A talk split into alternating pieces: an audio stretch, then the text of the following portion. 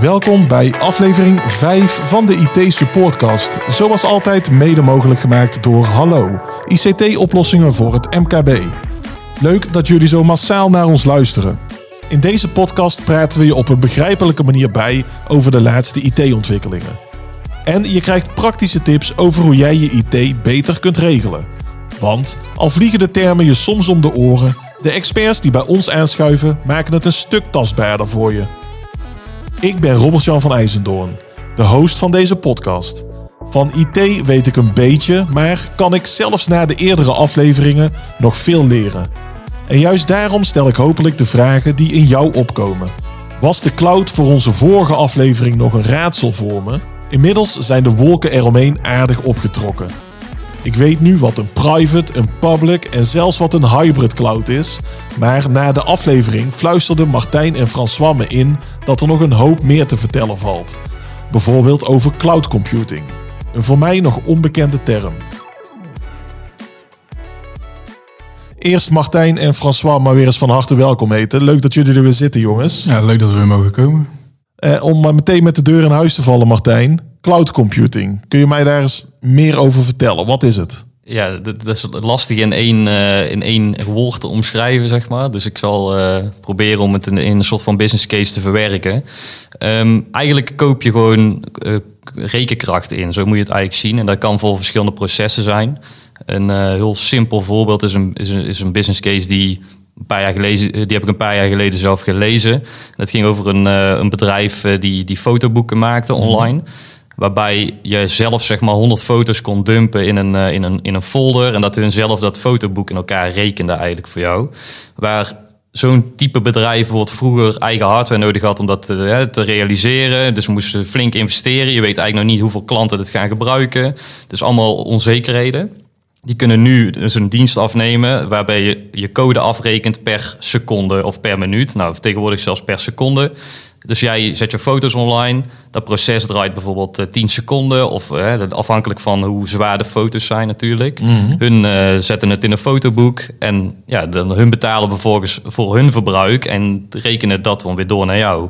Dus uiteindelijk zijn hun marges gewoon beter. En hebben ze minder risico omdat ze niks hoeven in te kopen. Nee, ja, bijna geen risico natuurlijk. In principe niet, nee. Want ja, hun sluiten aan op een dienst. En als ze die niet gebruiken, dan hoeven ze hem ook niet af te rekenen. Want zonder cloud computing hadden zij waarschijnlijk ergens een hele kamer vol met uh, zware computers moeten zetten. Ja, zo kun je het zien inderdaad. Anders dan hadden ze echt een investering moeten doen in, die in, in echte hardware. En waar, dit, waar dat nu gebeurt door een uh, service provider. En dat is eigenlijk een heel simpel voorbeeld van cloud computing. Want ja, in principe is bijvoorbeeld, waar, waar we het vorige keer over hadden, IaaS is ook cloud computing.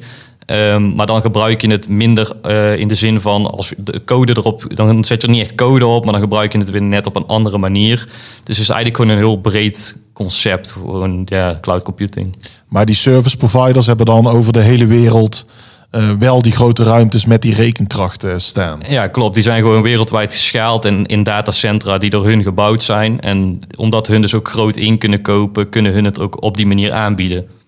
Dus die hebben heel veel klanten nodig, zoals die fotoboekaanbieder, om die, uh, om die service van hun weer rendabel te houden. Ja, en die, kijk, wat hun kracht is, is dat die, de, de rekenkracht wordt gedeeld. Dus uh, op het ene moment draait er code voor zo'n fotoboekleverancier. En op, de andere, op het andere moment uh, draait er code van Microsoft zelf bijvoorbeeld op die exact diezelfde hardware. Dus het wordt ook zeg maar gedeeld gebruikt. Um, je kunt ook wel hardware echt reserveren, zeg maar. Dat je echt gegarandeerde capaciteit koopt bij hun. Maar dan wordt het wel weer duurder. Maar als je dus gebruik maakt van die shared diensten, dan, hè, net zoals zoiets bijvoorbeeld, hè, code laten lopen, dan wordt het op verschillende momenten door verschillende bedrijven gebruikt, waardoor dat uiteindelijk rendabel wordt voor hun. Maar François, dit klinkt mij allemaal best wel groots in de oren. En ook, er gaan ook meteen allerlei radertjes aan, omdat het natuurlijk een ontzettend interessant uh, businessmodel is. Hè? Want je koopt gewoon uh, in wat je verbruikt. En verder heb je weinig nodig. Maar is dit nou voor een gemiddeld Nederlands MKB-bedrijf ook interessant? Uh, als jij processen hebt die jij op die manier naar de cloud kan brengen, dan is dat zeker interessant.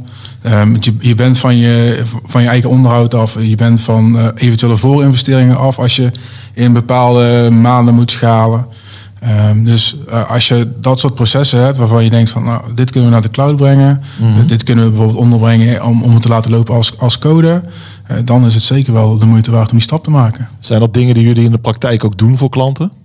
Als, ik, als een klant daarvoor vraagt en er een juiste use case voor heeft, dan, eh, dan zeker kunnen we daar Ja. wel- zeker wel, wel bij helpen. Ja.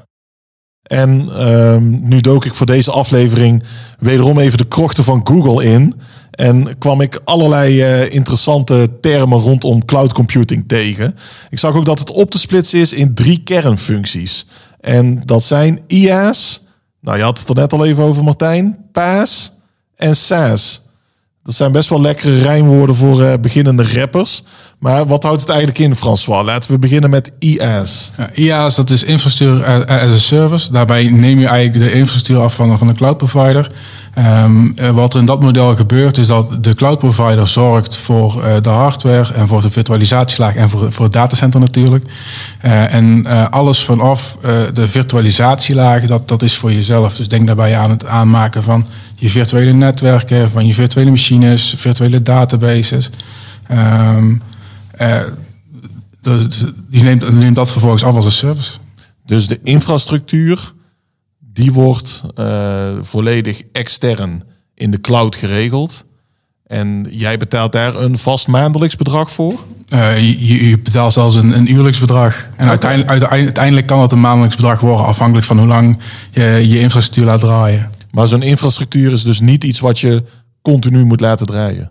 Eh, afhankelijk van, van je use case. Je hebt, je hebt, eh, ehm, je, hebt bedrijven die, die spinnen bijvoorbeeld een, een test of een, een acceptatieomgeving op om, om, om hun eigen applicatie bijvoorbeeld te testen. Eh, en dan wordt de omgeving opgespind, wordt alles aangezet en zodra de, de, de test klaar is, dan wordt het weer afgebroken. Martijn, PaaS. Kun je me daar Ja. eens iets meer over vertellen? Ja, PaaS staat eigenlijk voor Platform as a Service. Ehm, en wat François net uitlegde, dan heb je eigenlijk nog best wel veel beheer zelf als IT-organisatie. Dus Bij dan- de IaaS bedoel je? Bij IaaS inderdaad, dan, eh, dan beheer je ook de, echt de server. Dus dan moet je hem updaten. Ehm, zelf de beveiliging binnen, binnen het server oper- operatingsysteem regelen. Dus binnen Windows Server. Eh, bij PaaS gaat het een stap verder. Dus dan koop je eigenlijk dat deel af. Dat de provider die gaat dan voor jou de updates regelen. Zorgen dat het eh, in die zin veilig is. eh, dat het altijd bijgewerkt is. Hoge, beschikbaarheid. Ehm, en dan kun je bijvoorbeeld zien als dat je een database inkoopt eigenlijk bij een leverancier. Dus waarbij jij eh, applicatieontwikkelaars of DBA'ers hè, op een database hebt zitten. Dus databasebeheerders die eigenlijk niks te maken willen hebben met het beheer van, van zo'n server. Maar wel volledig willen richten op werk eh, binnen die database. Het sneller maken daarvan. Ehm, je geeft hun daar eigenlijk meer tijd mee om, om dat soort zaken te onderzoeken. Dus echt met hun eigen werk bezig te zijn. Waarbij die server gewoon altijd beschikbaar is. wordt gesteld door de, door de public cloud. En daar betaal je dan ook wel deels voor. Dus het is wel iets duurder in de praktijk. Maar het neemt een hele hoop extra zorgen weg eigenlijk voor een, eh, voor een leverancier. En François, dan hebben we nog SaaS. Ja, SaaS is software as a service. Ehm, daarbij beheer je eigenlijk zelf niks meer. Dat doet de, de, de provider volledig voor jou. Eh, en jij neemt het eigenlijk alleen maar af. Denk daarbij aan Office 365 voor eh, eventueel je mail of je SharePoint. Maar ook je, je administratie, Exact Online bijvoorbeeld. Ehm, dus je, je, hebt, je hebt daar zelf geen om, omkijken meer naar. Behalve het inrichten van je eigen organisatie. Nou, dat zijn best wel bekende voorbeelden die je noemt.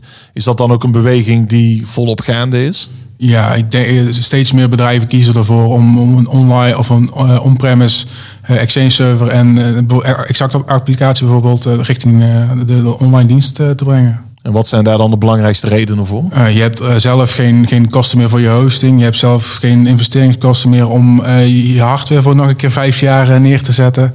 Eh, je, je hoeft zelf niet na te denken over de, de veiligheid van het platform. Dat, dat doet de provider allemaal zelf voor jou. Helder. En bestaan IaaS, eh PaaS en SaaS, die bestaan, kunnen los van elkaar bestaan, als ik het goed begrijp. Correct. Maar die kunnen ook in een soort totale samenhang bestaan. Ja, de- denk daarbij aan eh, bijvoorbeeld een, eh, eh, een IaaS-omgeving waarbij je gewoon wat servertjes hebt draaien, maar eh, geen ehm, waar- waarbij je geen volledige database server wil draaien. Dus dan neem je een PaaS database af. En eh, de rest van het bedrijf werkt bijvoorbeeld in Office 365 met, eh, met de mail. Dus dan heb je alle drie de componenten die je kunt gebruiken. Ja, en wat ook, wat ook fijn is, zeg maar, het een helpt het ander ook verder. Want wa- wat we voorheen hadden is bijvoorbeeld eh, toen Exact nog niet in de cloud kon, draaide bij hunzelf, was dat vaak ook een, een punt van, hè, we kunnen daar, dat bedrijven eigenlijk niet naar de cloud konden, omdat ze die elke keer met die server zaten die niet weg kon.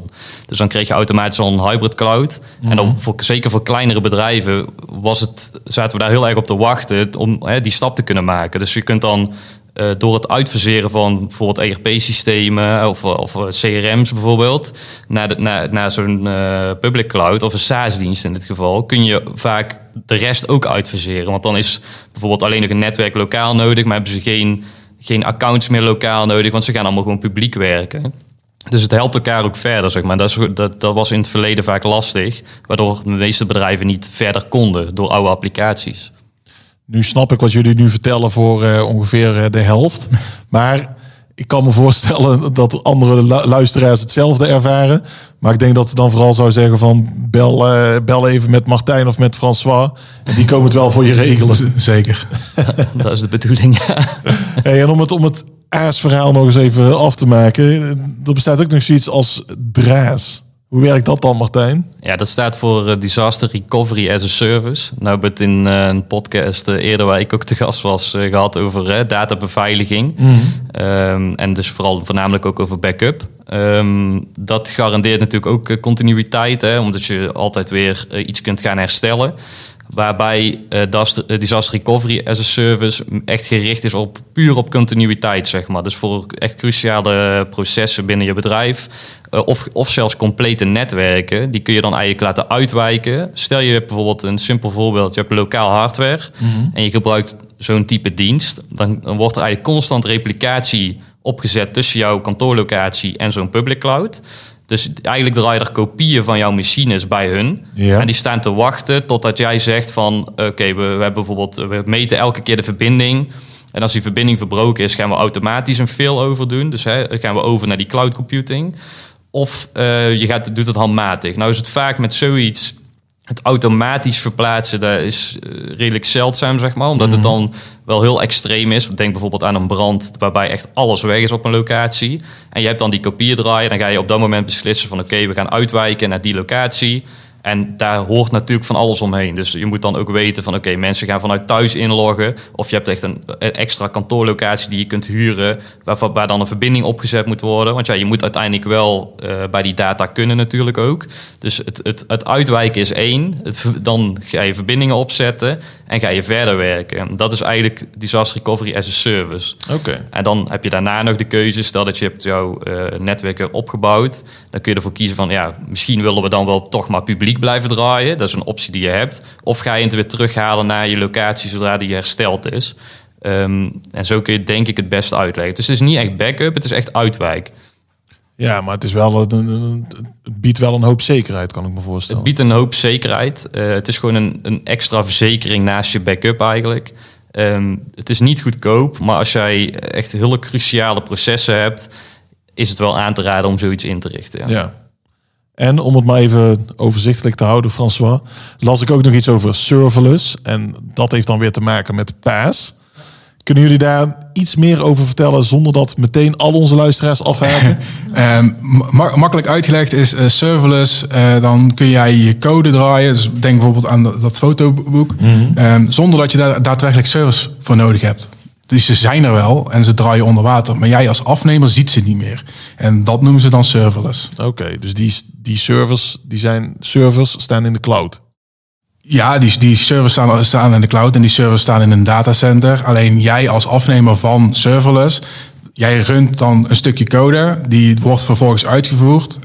En eh, omdat jij zelf geen beheer met, he- meer hebt over die servers, is het serverless. En wat zijn daar nou de voor- en de nadelen van? Eh, de, de, eh, vrijwel alle serverless services zijn eh, automatisch schaalbaar. Dus op het moment dat jij een simpele code hebt, draaien voor, voor, voor een website voor transactieafhandelingen en het wordt in één keer drukker, schaalt die serverless omgeving schaalt mee. Schouw dat het stopt, schaalt het weer terug. Dus het is heel kost, kostenefficiënt. ja, dus je betaalt alleen voor de serverruimte die je afneemt. Ja, voor PSU-use. Oké. En zijn er ook nadelen voor serverless? Jazeker. Eh je hebt zelf veel minder controle over, eh, over je omgeving. Dus je moet je, moet je, je, je code echt ehm, eh, maken zoals de, de, de cloud provider het, het eist. Eh, als je je eigen service host, heb je zelf de vrijheid om, om, om te tweaken en, en dat soort zaken. En dat heb je bij service een stukje minder. Oké, nou nog een laatste noob-vraag. En dat is dat een, eh, een standaard pakket van software, dat wordt ook wel een container genoemd. Maar werkt dit dan ook net als bij transportbedrijven? Hè? Dus die fysieke containers gebruiken om verschillende soorten ladingen van elkaar te scheiden? Ja, zo, zo mag je hem wel stellen. Um, een container is niks anders dan, dan een hele kleine minicomputer die, die ontworpen is voor één specifiek Dus denk daarbij bijvoorbeeld, uh, één container is, is, een, is een webservice. Uh, één container wordt gebruikt voor een, uh, een database connectie. Eén container wordt gebruikt voor je, transactielogica. Je, um, de andere doet bijvoorbeeld de, de, de authenticatie. Dus zo kun je een, een, een applicatie, dus denk bijvoorbeeld aan een, een, een webwinkel, mm -hmm. wat, wat vroeger... Dus een bol.com, een Coolblue, van, van dat soort winkels? Ik denk dat ze daar wel gebruiken, ja. Yeah. Wat, wat vroeger de, de, de webapplicatie een, een, een totale monolith was, zoals ze dat noemen. Dus één groot geheel, waarbij alles in, in één applicatie zat. Wordt het nu eigenlijk opgesplitst in, in kleinere microservices. En die microservices worden dan weer ondergebracht in containers. En ik hoop niet dat dit te technisch wordt. Mm. Uh, maar elk, elke container heeft zijn eigen functie. En kan, en kan los van, van zijn functie en van zijn uh, andere containers schalen. Dus als er onderhoud plaatsvindt aan een van de containers, kun je die er bij wijze van spreken uittrekken, daar onderhoud aan plegen, terwijl aan de voorkant de winkel open blijft en die container weer terugplaatsen. Correct. Ja, en dat, dat niet alleen. Ik denk dat het ook voor, als je echt vanuit het programmeren denkt, is het ook een stuk eenvoudiger om nieuwe dingen te releasen. Dus waar je bijvoorbeeld, nou kunnen er verschillende teams werken aan verschillende onderdelen van applicatie. En die kunnen eigenlijk onafhankelijk van elkaar, kunnen ze dingen uh, deployen, zeg maar, mm -hmm. naar zo'n service. Maar waarbij het eerst, zeg maar, één grote applicatie was, dan is je het releasen van een update veel moeilijker. Omdat je, heel, je bent dan afhankelijk van waar, waar iets waar François aan het werken is. Hè, dus je hebt met meerdere teams te maken. Dus je maakt elke keer één grote update. Er zit veel meer risico aan. En nu kun je alles los, gewoon los van elkaar bijwerken. Dus je kunt veel sneller dingen leveren ook naar je klanten toe. En dat is denk ik iets, een heel groot voorbeeld, wat, of een heel goed voorbeeld van, uh, van zoiets. Is dat je met heel veel mobiele apps, mm -hmm. die, die, hele kleine patches die ze elke keer kunnen doen nu, die waren vroeger gewoon veel moeilijker. En dat wordt allemaal mogelijk gemaakt door ja, het containeriseren, of hoe ze het allemaal ja. willen noemen. Uh, dat, dat helpt daar heel erg aan mee. Ja. Het, het, is ook, het is ook kostefficiënt. Hè? Kijk, een webwinkel die krijgt vaak overdag meer, uh, meer uh, bezoekjes. En dan kun je, kun je dus voorstellen dat, dat je webcontainer schaalt naar misschien honderd verschillende containers om het allemaal te verwerken. En in de nacht schaalt het terug. Dus dan zit je zelf ook met een stuk minder kosten. Dit was dan wel weer ontzettend helder, dankjewel. nou ja, wat ik denk ik mag concluderen is dat zich een stuk meer in die cloud afspeelt dan, uh, dan de gemiddelde mens, waar de gemiddelde mens weet van heeft. En dat het echt inmiddels een hele wereld op zich is. En ik denk dat dit ook wel meteen de meest technisch inhoudelijke aflevering van de IT-supportkast is tot op heden. Zeker. Ja. Maar ik vind het ook wel weer heel fijn dat we, hè, dat we de ruimte hebben om zo de diepte in te gaan op die cloud. En ik denk dat we er nog steeds niet over uitgesproken zijn. En uh, de volgende aflevering daar nog eens gewoon wat verder op ingaan. Uh, maar voor nu ontzettend bedankt dat jullie hier weer uh, aan tafel zaten. Het voelt al helemaal vertrouwd. Ik hoop dat dat voor jullie ook zo is. Zeker. Ja, zeker. Ontzettend bedankt dat jullie mij en vooral ook onze luisteraars weer een hoop wijzer hebben gemaakt. Graag tot snel. In de volgende aflevering gaan we nog een tikkie dieper in op de cloud. Maar uiteraard houden we het praktisch. Je komt meer te weten over waar je tegenaan loopt als je in de cloud werkt en wat je eigenlijk echt anders moet doen. Ben jij getriggerd door het verhaal van François en Martijn? En wil je meer weten over de cloud en SaaS en PaaS en IaaS en nog een boel andere A's? Volg dan de IT supportgroep op LinkedIn. Zo blijf je eenvoudig op de hoogte van al het laatste IT-nieuws. En blijf deze podcast vooral ook lekker luisteren. Abonneer je via je favoriete podcast-app en mis geen aflevering.